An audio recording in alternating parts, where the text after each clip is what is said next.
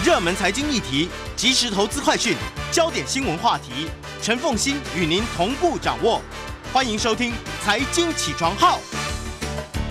Hello，各位听众，大家早！欢迎大家来到九八新闻台财经起床号节目现场，我是陈凤欣。民国一百一十年九月二十号，星期一，又是一个礼拜新的开始。不过现在呢是中秋连续假期的期间呢，那我想很多人其实还在那个，我觉得。这两天的晚上，其实就已经很有那一种，就是。聚会风啦，烤肉风啦，哈，当然都是比较属于家庭型的那种大型的聚会呢，应该这段期间应该会比较收敛一点啊。但是无论如何，祝福大家呢，中秋佳节的期间呢，能够月圆人团圆。好，那么不过我们来看一下啊，这个今天的天气状况。今天呢，各地的天气状况算是晴朗炎热，中午前后呢，会很多地方都会出现三十六度的高温，但早晚偏凉，因为那个秋意已经是非常的明显了。早晚偏凉，中午的时候呢，温度相当的高。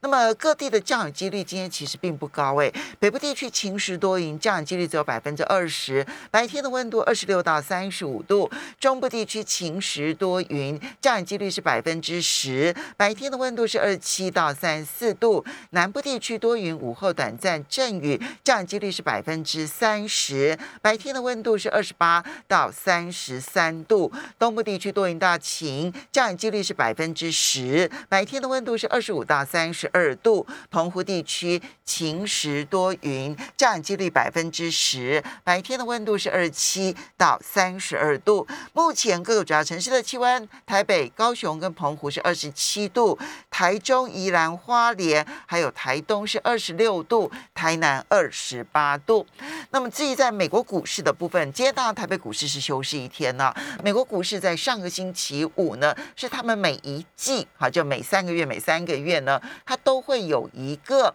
称之为四乌日，就是它的个股选择权跟个股期货，还有指数选择权跟指数期货结算。他们称之为叫四乌日。通常来讲，股市波动幅度会比较大。那么上个礼拜五呢，一方面观望这个礼拜联准会究竟讨论的结果是如何。那么上个礼拜五呢，那么四大指数都是下跌的。这里面跟台湾关系比较密切的是费城半导体，费城半导体的跌幅相当的重哦。那么道琼工业指数跌了。一百六十六点，收盘指数三万四千五百八十四点，跌幅百分之零点四八。纳斯达克下跌了一百三十七点，收盘指数是一万五千零四十三点，跌幅百分之零点九一。S M P 指数下跌了四十点，收盘指数是四四三二点，跌幅百分之零点九一。费城半导体下跌了五十二点，收盘指数是三四二一点，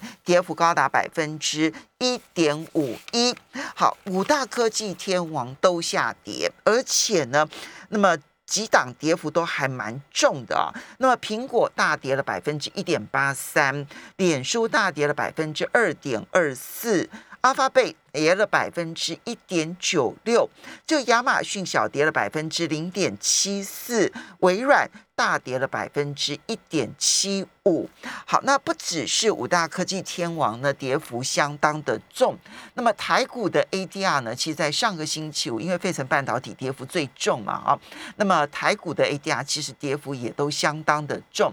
台积电的 ADR 大跌了百分之二点五二，红海的 ADR 下跌了百分之零点五二，热光的 ADR 大跌了百分之四点零五，联电的 ADR 大跌了百分之二点四九，中华电信的 ADR 下跌了百分之零点九五。那当然，因为今天台股呢是休市，一直要到礼拜三才会重新的开盘，所以呢这两天呢。其实还有美国股市的一些讯息，那我们要观察一下。那么不知道这一个讯息，如果说礼拜一、礼拜二哈这两天的这个美股呢，它能够回稳的话呢，对台北股市来讲算是逃过一劫。那如果说这两天美国股市表现不好的话呢，那可能中秋节过完了之后啊，那么台股的部分呢，其实也要小心应对。好，接着我们来看的是油价，油价也是下跌，下跌了这个百分之。呃，纽约油期货价格下跌了六四美分，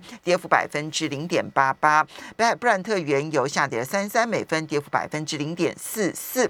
那么至于在黄金的部分呢，持续的下跌，下跌了五点三零美元，每盎司的报价是一千七百五十一点四零美元。美元指数的部分呢，则上涨了零点二个百分点，来到九十三点零六二。这都反映出来市场呢，那么认定这个礼拜二、礼拜三，也就是美台北时间的礼拜四清晨呢，联准会的决定应该会倾向于会宣布缩减购债的。那么欧洲的三大主要股市也都是下跌的。英国金融时报白总价指数下跌六十三点，跌幅百分之零点九一。法国巴黎政商工会指数下跌了五十二点，跌幅百分之零点七九。德国法兰克福指数下跌了一百六十一点，跌幅百分之一点零三。好，那在国际金融市场里头啊，值得注意的有两个消息啊，我觉得这个对于经济基本面的前景啊是有它的影响性的。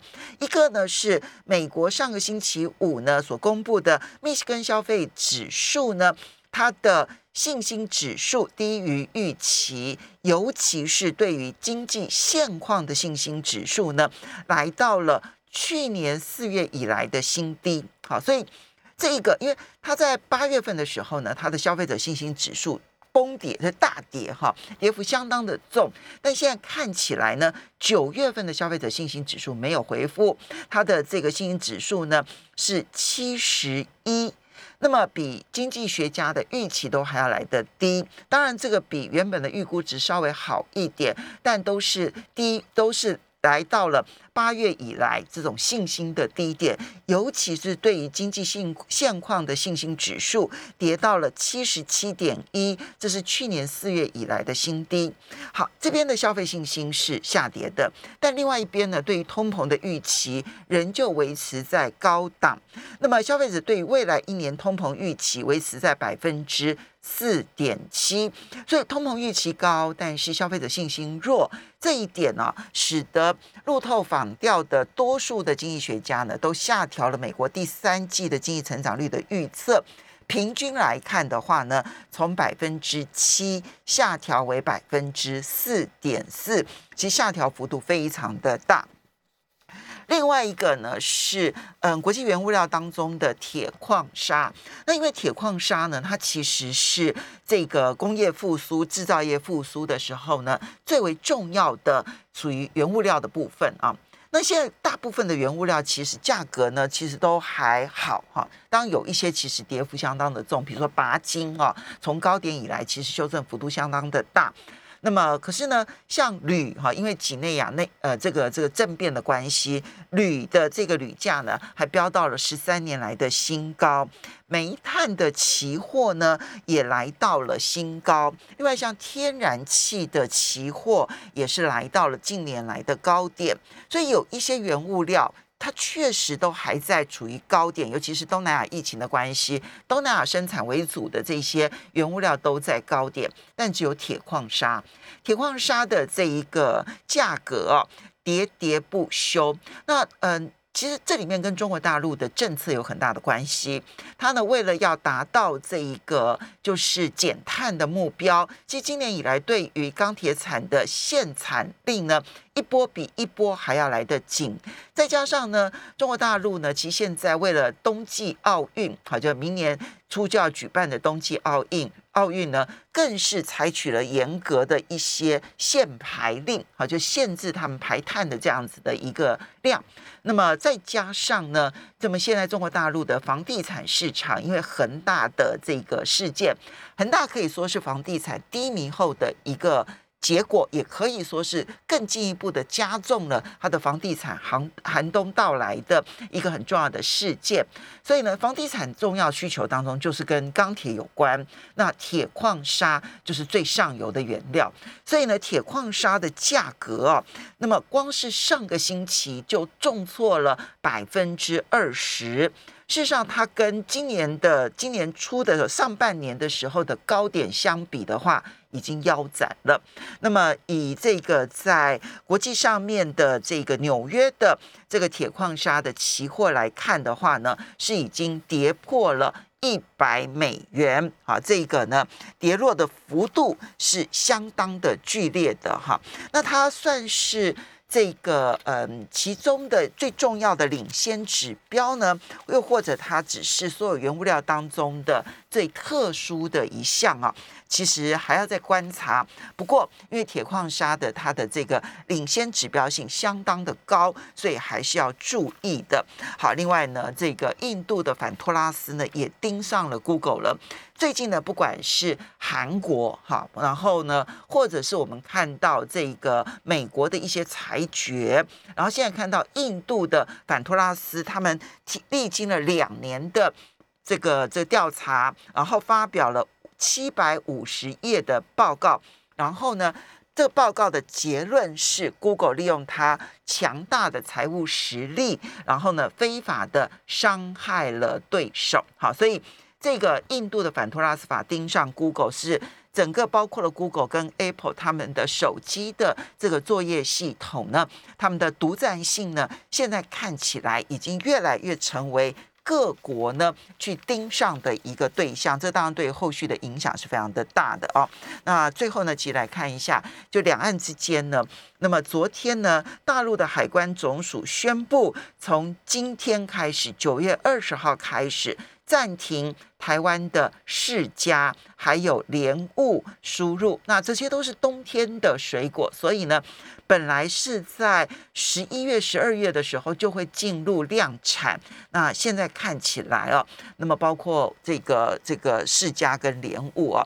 要想销往中国大陆，其实都变得非常的困难了。从凤梨、莲雾到世家，那么嗯，刚好就是台湾呢出口到中国大陆的。三大农产品啊，就是它的总量来看的话呢，是最多的水果啊，哈，就水果而言，最多的三个农产品，现在看起来，那理由都是因为介壳虫。好，那其实介壳虫当然可是原因。其实我最近也看到中国大陆，其实不管是对菲律宾也好，或者是对嗯这个纽西兰都有哈。就是有一些农产品，他们检验真的是越来越严格。但是你说这里面有没有它政治上的考量？应该也有。就是呢，它原本可能对于台湾的农产品睁一只眼闭一只眼，现在呢一切公事公办。那么关键点就是在于，如果他公事公办的时候，我们有没有这个全面性的处理的模式啊？这一点呢，其实。两岸之间其实很多事情都回不去了。不过呢，今天呢，我们要来，呃，因为中秋连续假期啊，所以我们今天特别呢，要来跟大家，今天要谈两个国家哈。那么七点钟的时候，我们要跟大家来谈日本哈。然后呢，八点钟的时候，要来跟大家谈德国。那日本呢？当然是因为他们最近的菅义伟呢宣布放弃连任他的自民党的党魁，他是内阁制，所以呢，他放弃党魁就等于是放弃了接下去连任首相。所以现在自民党呢正在他的内部的党主席的选举。那我们今天特别邀请的是辅仁大学日文系所特聘教授兼日本暨东亚研究中心主任何思胜何主任，何主任早。放心，各位听众，大家早，也非常欢迎 YouTube 的朋友们一起来收看直播啊。嗯，我我先讲一个，就经济政策上面来讲，其实有一点点情何以堪的地方是啊，菅义伟呢宣布不竞选连任之后呢，日本股市就一路上涨，全亚洲最强，因为大家就觉得接任者一定会有很多的刺激作为，这个这个期待是合理的吗？呃，事实上，那个就是说，在下来日本的这个三，这个就是说新的新的这个首相哈，当然现在事实上角逐的人有四个了。那他们这四个人里面，大概呃，这野田基本上在经济讲的比较少。嗯，那但是他他大概就是强调一个所谓的绿色经济，因为那个这跟他的这样的一种这个他自己的理念这个是有关的哈。那那但野田圣子，这野田圣子就是说这个呃，她是一位女性哈。那那那她过去也有几次这个表态要角逐，但是都凑不足党内二十个推荐人。她这一次应该是得到二阶派的这些这个支持，所以啊，这个在最后一刻他终于这个有二十个人这个呃帮他推荐，所以他进入这个这样的一个赛局里面哈。不过我认为他没有机会了哈。那那另外的话，这高市高市是大概这就是说这比较是是是去继承这个这次在这个呃自民党的总裁选举里面哈挺他出来的安倍。哦，那因为呃，安倍认为这个他的这样的一种保守的这样的一种意识形态，那以及这个他在一些这个政策主张上面哈，这跟他最接近。那唯一跟他最不同最不同是性别。那这个在。在日本的政治里面，这个也是一个这个呃需要被考虑的一个因素了。是第二位候选人是高市早苗，对，高市他比较是就是等于是完全继承安倍的理念的。嗯，他他事实上这个就是说，我们个这个这个看他他在这个这个这党内的这样的一个这选举里面哈，那个他很多的政策，不管是这个外交、安保到经济，他几乎。就是照抄这个安倍的。呃安倍晋三的哈，那甚至于就是说在电视的这个呃，他们不是辩论，他们就是这个就是说一些这个证件发表。证件的这样的一种发表会上面哈，那他也几乎是看着稿，然后把这个过去安倍做的这些事情呢，这个等于是如实的这个再再再再陈述一遍。那事实上他。他大概就是继续现在这样的一种宽松，然后他也认为就是说，日本如果要这个呃比较这个积极的去做所谓的财政平衡，不是现在，他认为现在的时候还没有到，因为他认为就是说，这个日本必须要先达到之前安倍经济学所所这个画下的这样的一种通膨的目标值两趴。现在在工业先进国里面呢，这日本可能是一个还，它相对来讲的话是一个呃有。通还是有通缩的危机，对，那那那那这个他认为就是说，应该是要先摆脱通货紧缩，然后再进一步的，然后来追求这个日本这个在这个跟工业国家之间的这个承诺，就是说他要达到他自己的财政的平衡。那另外的两个男生哈，那好，等一下，刚刚讲的是野田圣子跟高市早苗，另外两位呢，其实可能是主要候选人。我们休息。欢迎大家回到九八新闻台财经起床号节目现场，我是陈凤欣，在我们现场的是。辅仁大学日文系所特聘教授兼日本暨东亚研究中心主任何诗胜何主任何教授，何教授，呃，也非常欢迎 YouTube 的朋友们一起来收看直播。这是自民党的党魁选举啊，刚刚我们其实提到说，一共有四位候选人，其实他们也不是说我说要跳出来就可以跳出来的，对不对？对。他们必须要先经过，他们要党内要二十个人，这个等于是要找众参两院的二十个人，这个给他们这个所谓的推荐国会议员。对，那国会议员，那所以事实上这个呃，像野田他之前这个要凑足二十个人啊，那个都凑不出。然后另外一个像有一有一位，这过去也经常出现在日本总裁选举的，那这一次他也有画虾，可是到最后这呃这个他也是踩了刹车，他这一次这个没有出来就石破茂，石破茂他。这一次，这个他最大的困难就是他他在党里面是是是，他过去号称没有派阀，可是后来他组成了一个叫做。石破派，可是石破派的人很少，在二十个上下。嗯，那他在上一次这个跟菅义伟这个竞选的时候，他选输了。嗯，那很多石破派的人基本上也这个等于呃这个被其他的这个派系这个给拉走，所以他现在石破派根本就连二十个都不到。嗯，所以他他他审时度势啊，他这一次啊这个先这个退一次，然后跟河野结盟。那所以的那个就是说。这河野他这一次这个在，所以我们就进入刚刚介绍了两位女性候选人野田圣子跟高市早苗。那我们现在就进入两位男性候选人。这两位男性候选人目前看起来呼声是比较高的。那第一位就是河野太郎。对，那河野河野现在这个当然他是内阁的阁员了哈，他是这个行政改革担当项，他现在最主要的工作就负责打疫苗。那这个这个差事是叫做行政改革，行政改革，但是它不是一个这个内内阁的一个这个正正式的这样的一个部会。嗯，那基本上它是一个像功能编组。那那。那那个呃，那它主要的这个呃，这工作，因为现在防疫啊，所以它等于是这有点像我们的陈时中哦这样的一个角色。那那那他这个在在在这件事情上面，当然他过去这个也曾经被。被批评，因为这个日本的这个疫苗哈，这个就跟我们一样，这就是说这个喊的数字很大，可是真的到货的数字并没有那么高。再加上他们没有同意 A Z 嘛，所以他们到货的 A Z 又不能打。对他们只打两支，他们但他们后来有开打了这个 A Z，但是这个最主要的还是 B N T 跟莫德纳。对，那那还有这个就是说他们在整个就是说怎么样去去开始去比较呃这有效率的去打疫苗。然后这个顺序怎么样做哈？那个都是由河野他要从零这开始哈。然后而且这个日本比较有规矩哦，日本很多东西基本上就是说这个这个要有法律的一个一个这样的一个依据，所以这个他们在在在比方讲是谁是谁可以来做这样的一个疫苗的一个施打。那可是日本呃这个那个他们的这种医疗的法规又很严。那就是说，你如果这个这个在医疗人员不足的情况之下，你要这个全国大规模的去做这样的一个这种快速的这种这种去施打疫苗，这个是有困难。所以一方面民情上面本来天生对于疫苗其实是有排斥的，对。然后二方面其实这个。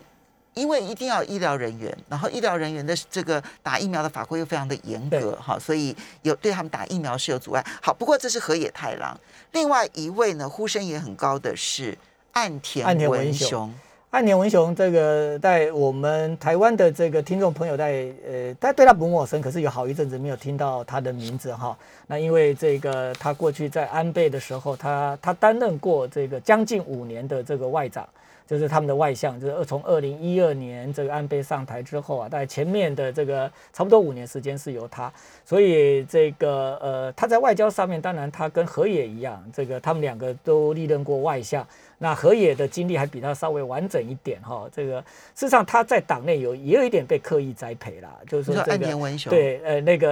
呃河野太郎，就河野太郎，你看他担任过外长，然后也担任过防这个就防下，那现在就行政改革担当下，而且丢给他一个最具挑战性的这样的一个疫苗施打的一个工作，实际上就是自民党有在培养他，有在这个这个等于是给他这个机会这个历练。不过他这次出来的时候，虽然这个他在这个基层。的这样的一个支持度是很高的。我们现在可以去看最新的民调，他大概这个一马当先，一枝独秀。如果这个日本自民党的总裁是民选的话，现在几乎我们我们在这边就不用讨论了。这个百分之一百当选的是河野哈。那问题是日本的这个总裁的选举，他不是用这个等于是这个这个基层党员去直选的哈，他还有这个一半的票，就是说是由这个众参两院的国会议员。那这个就是派系可以上下其手的这个一个空间就存在，所以我们来了解一下自民党的党魁选举，他们的制度上面是怎么设计法的？你刚刚提到说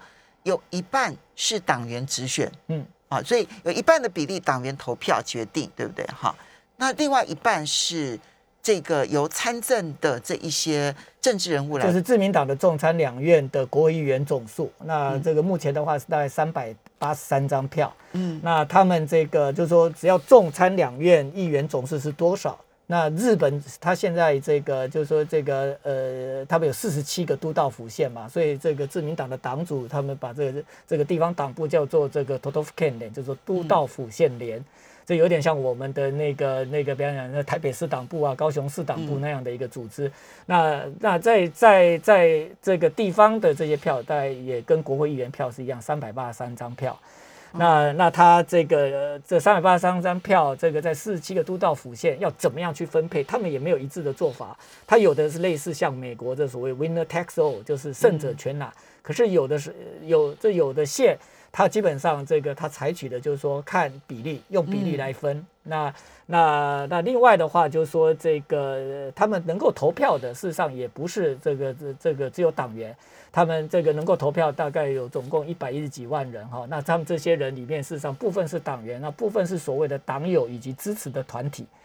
那所以就是说这个呃，当然这个一百多万的这的的这些在地方上可以投票这些人。他代表民意的这个成分，呃，这个还是远远超过那个三百八十三的这个呃日本的这个这个自民党籍的国会议员呢。虽然他们背后也有也有也有这样的一种选这种民意基础，好有趣哦。所以它总共就是有一边三百八十三，然后另外一边三百八十三票，就一半一半对，合起来。但它并不是每一次都三百八十三，对它是按你的国会议员数多少，它就来看这个分配，对。对不对？如果假设说你今天国会议员假设是四百好了，他这边的地方票就400也是四百，对，所以他就是用这样子，用国会议员的人数，然后就跟地方票的票数相当，就确保他一半一半。对。好，所以国会议员投票之外呢，地方上面他还可以分的那么细，分成就是让党员、党友，他还可以区分出还有那个党友。就是说支持自民党的团体，那就团体那个他的那个，所以他们他们不是完这百分之百就是像现在国民党在在在主席选举嘛哈，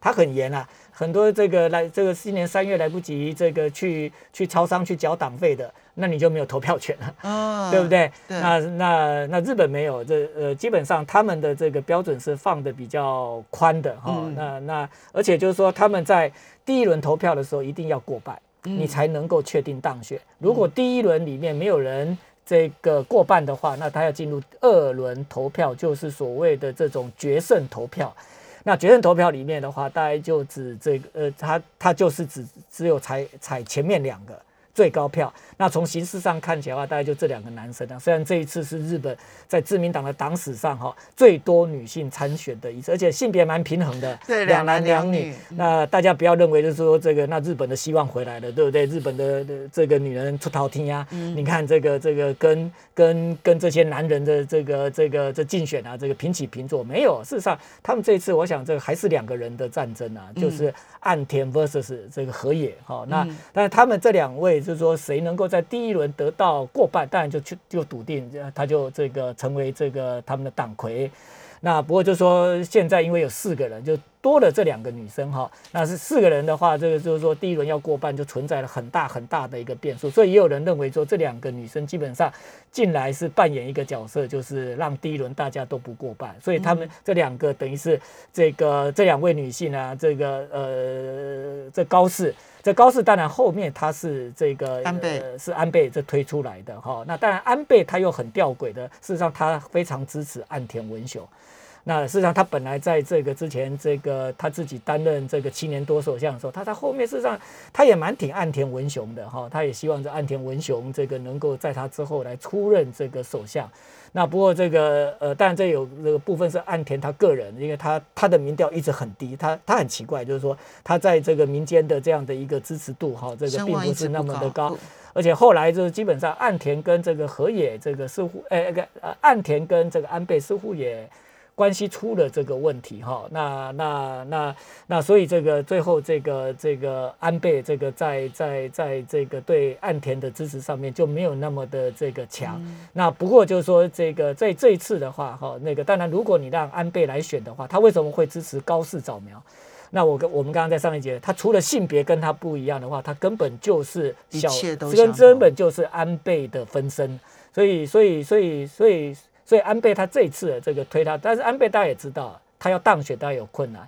所以他在退而求其次。事实上，在政策上面，刚刚凤欣你问的就是说谁的政策对不对？这个对吧经济政策上面，那比较接近过去安倍的，大概这个岸田是不是会比较接近安倍的？因为他这个他也承诺，就是说他这个就是说日本这个他过去他他承诺要三十兆日元要救市。那他的他就他已经这个拍胸脯啊，这个跟这些财经界呃盖保诺啊，跟他打包票，说我上来之后，这个一定会照做。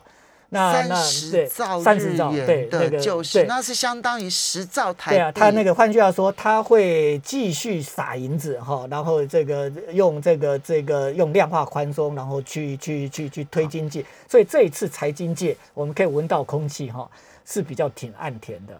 所以所以从目前看起来的话，岸田可能。这个如果进入到第二轮的话，因为这个派系加上这个支持自民党的这些日本的这些大的企业财阀等等哈，嗯当然岸田的这个胜选的几率就很高。好，所以河野太郎的民间声望高，岸田文雄的企业界的这一个整个的声势比较旺。对，我们稍微休息一下，等一下回来再来看日本会怎么样。欢迎大家回到九八新闻台财经起床号节目现场，我是陈凤欣。在我们现场的是辅仁大学日文系系所特聘教授兼日本暨东亚研究中心主任何诗胜何主任，也是何教授。好，所以何教授刚刚听起来四位候选人，一方面我们了解了他们的党魁选举，哈，很有意思，非常好玩。这个其实看起来。很复杂哦，如果你真的去深入研究的话，我相信大部分的日本民众都不见得那么那么懂，对不对？那个现在日本很多人，这个连连他们自己国会的这个选举怎么选，像我们在大学教书，有时候遇到日本来的这些交换生，或者这个或者是这个日本的留学生，实际上他们对政治的距离是很远的。那他们连国会选举他们很多时候，这个他们在台大或者福大上我日本政治外交的课，那我这个上他们的国会制度。他们后来也跟我讲说，何老师，这个事实上你讲这些事情呢，这个我们在过去自己在日本，我们我们年轻人都不会这个认真的去去去去了解他的。那他们是是是到我课程里面，那这个比较有系统的去认识这些，所以跟我们不太一样。我们台湾的年轻人似乎对整个政治、对社会的这样的一种这个问题的投入，对不对？那个是很是很是很热心的。可是在日本，基本上我们可以看得出来说，这个呃一般的年轻人事实上对政治啊，这个是带有一种比较强烈的那种所谓的疏离感，所以日本蛮好玩哦。年纪越大越喜欢去投票，然后他们的整体而言，这投票率是不高。那就是说，一般正常的话，这年轻人是在所有的年的年龄层里面，他最不喜欢投票了。所以日本如果说要要政党轮替的话怎么办？因为我们我我们之前看哈，就是说民主党能够胜哈，就是那些过去不投票的这些年轻人。他突然有一天，这个他放下他的手机，或者是把他的滑鼠先放在书桌上，他出去投一下票。但是他这些人如果出来投票，自民党也有在要挖戏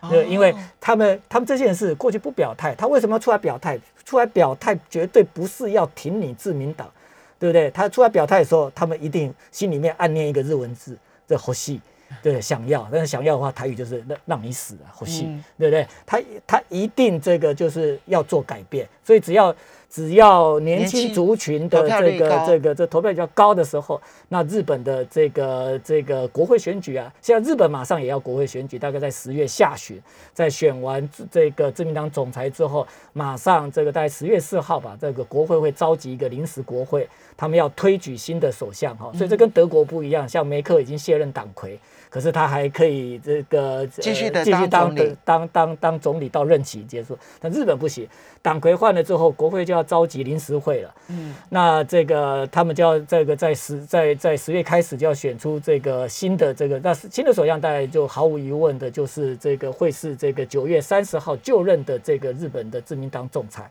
然后完了之后他会有一个所谓的这个这个呃这种这施政报告，嗯，那施政报告完之后，那这个呃，但在野党要求就是说，那我们要既然召既然召集了临时会，我们要开会。那自民党说谁跟你开会，对不对？那个 他当然就要赶快这个把国会的会期给结束。那当然新的首相他大概要判断，就是说要用两种，又他可以有有两条路选，就在宪法里面给首相这个一个，就是说可以主动解散国会。日本是全世界在这个在内阁制国家里面哈，这个首相最容易解散国会的国家，就是他可以不用任何理由，随时就可以解散国会。只要我觉得我声势好，我就可以解散国会，重新改选。对，那不过就是现在解散国会没有没有意义，因为这这这一届的国会十月二十一号也任期届满了。那所以他，但是如果解散的话，就是按照宪法，他有四十天的这样的一个这个选举的这样的一个准备期啦。就是说，但是一般也不会用到四十天，所以用到四十天，只有在在这个上这个在这个差不多这个呃十二年前哈，那时候麻生太郎他曾经啊这个。用过这一招，因为他当时他很怕输，他认为一选就输，所以拖在这个这个时间上尽量拖，看看可不可以有一些改变。所以这一届的日本国会它是十月二十一号届满，对哈。那理论上来讲，应该在十月二十一号前一个月左右，他其实就已经要改选了。但是这一次显然是来不及了，哈。所以呢，他一定会拖过他的任期届满的日子。但是呢，因为目前我们刚刚提到了，就是。自民党现虽然现在四位候选人，那当然现在两位僵持不下，河野太郎跟岸田文雄。坦白说，虽然民间声望是河野太郎比较高，然后岸田文雄但是岸田文雄有财团派阀的支持的情况之下，鹿死谁手他还不知道啊。可是呢，目前看起来他们的在野党就是你刚刚提到的民主党，对不对？民是民就是他们现在的最大在的立宪民主党，那另外一个也是党另外一个这个呃这在野党，他们叫做这个国民民主党，那简称叫国民党，所以日本有一个国民党，对啊我觉得够民党。那这个这个这两个党事实上是过去是一个党，就民主党了，分裂出来的这个分裂，但是现在国民民主党很小，就俄语这个带的，那立宪民主党是这个枝野性的，但这是最大的这样的一个这个在野党。但是因为立宪民主党或者是国民民主党都加进来了之后呢，其实他们目前几乎没有办法跟执政的自民党抗衡，对不对？嗯，这次在我们的这个可以几乎可以可以可以判断，就是说，这个如果他们在预期是十月底了，那我跟这听众讲，就是说，他们现在在采取的可能就是这个让国会临时会完之后，就是二十四到三十天，按照日本的这样的一个这选举法。那所以在时间会落在差不多，它这这个呃大概就是说十月十月下旬左右，而自民党他应该会趁新任总裁上来之后，这民调一测，对不对？他这个再怎么不堪，应该都有百分之六十几的支持率哈。那甚至像菅义伟以前刚上来的时候，差不多七成呢，很高哎，史上第三高，可是没有用，一年就就消耗掉了。那但就是说，他们大概是会让这个选举大概安排在这个新人上来之后最短的时间，那不要让在野党有整合的一个机会。就在新首相的蜜月期，然后就立刻改选，对，然后利用这个蜜月期的时候，然后维系自民党继续维持着他的高席次。，那所以这也是为什么，就是说现在事实上我们看到，就是说自民党自己这个他脚步乱掉了，而且菅义伟一再犯错，可是很这很奇怪，就是说只呃在野党的民调也上不来，嗯，所以在所以枝野信男自己也很老实啦，就是说他说我们也不要高兴的太早，就是说事实上他们很他们鼻子都很灵，他们都没有鼻塞的哈。那日本就是说，如果你鼻塞的话，你有鼻窦炎的话，就很难很难很难这个在政界里面去闻空气，所以他们这个他们都是要闻那个对。那个民间的空气，对他们这个这个就是说，他们现在当然也知道闻不出要要政党轮替的这样的一种空气，所以就是说，所以这一次的总裁选举啊，这个就是虽然只是日本日本自民党自己的选举，可是它几乎就是一个日本首相的一个选举。那我们很快的来剖析一下河野太郎跟岸田文雄两个人，他们在基本立场上面有什么差别吗？但有人认为，就是说岸田似乎比较反中，然后这个对特别我们比较关心台湾的，他就认为说他对台湾比较好。不过我也这个呃呃认为，就是说，事实上岸田跟河野这两个人是在外交上面，说安保政策上面，或在修宪的这个主张上，这或许都不会跟过去的自民党有太大的这样的一种距离哈。所以现在他们的那种亲呃这种跟美国紧抱在一起，然后相对反中的这样子的一个路线，不会有任何改变。对啊，然后当然有人这个点名就河野的爸爸，河野爸爸那河野洋平，河野洋平，我们这过去这个呃呃去了解日本政治，当然我们会知道他爸爸是自民党里面对中国比较友好的，这没有错。嗯，可是我常常跟一些朋友讲，我说爸爸就等于儿子吗？如果这样的话，日本自民党过去有一个首相叫福田康夫，他对大陆很好、哎、对不对？我们还有印象，他这个他是在麻生之前担任日本的首相，虽然也只当一年，可是他是跟中国大陆关系很好的哦。但是他爸爸是福田赳夫，对，福田赳夫在日中关系正常化的时候，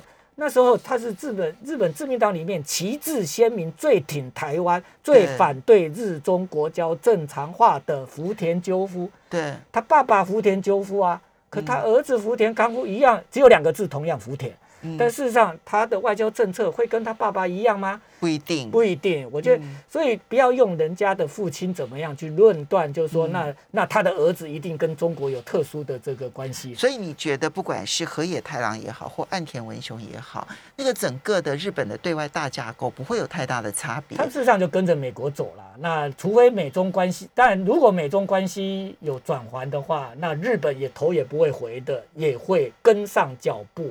这个跟在这个中国的外交上面，他们也会他们的这个转向速度对很快他们就转向了。今天要非常谢谢何思正和教授。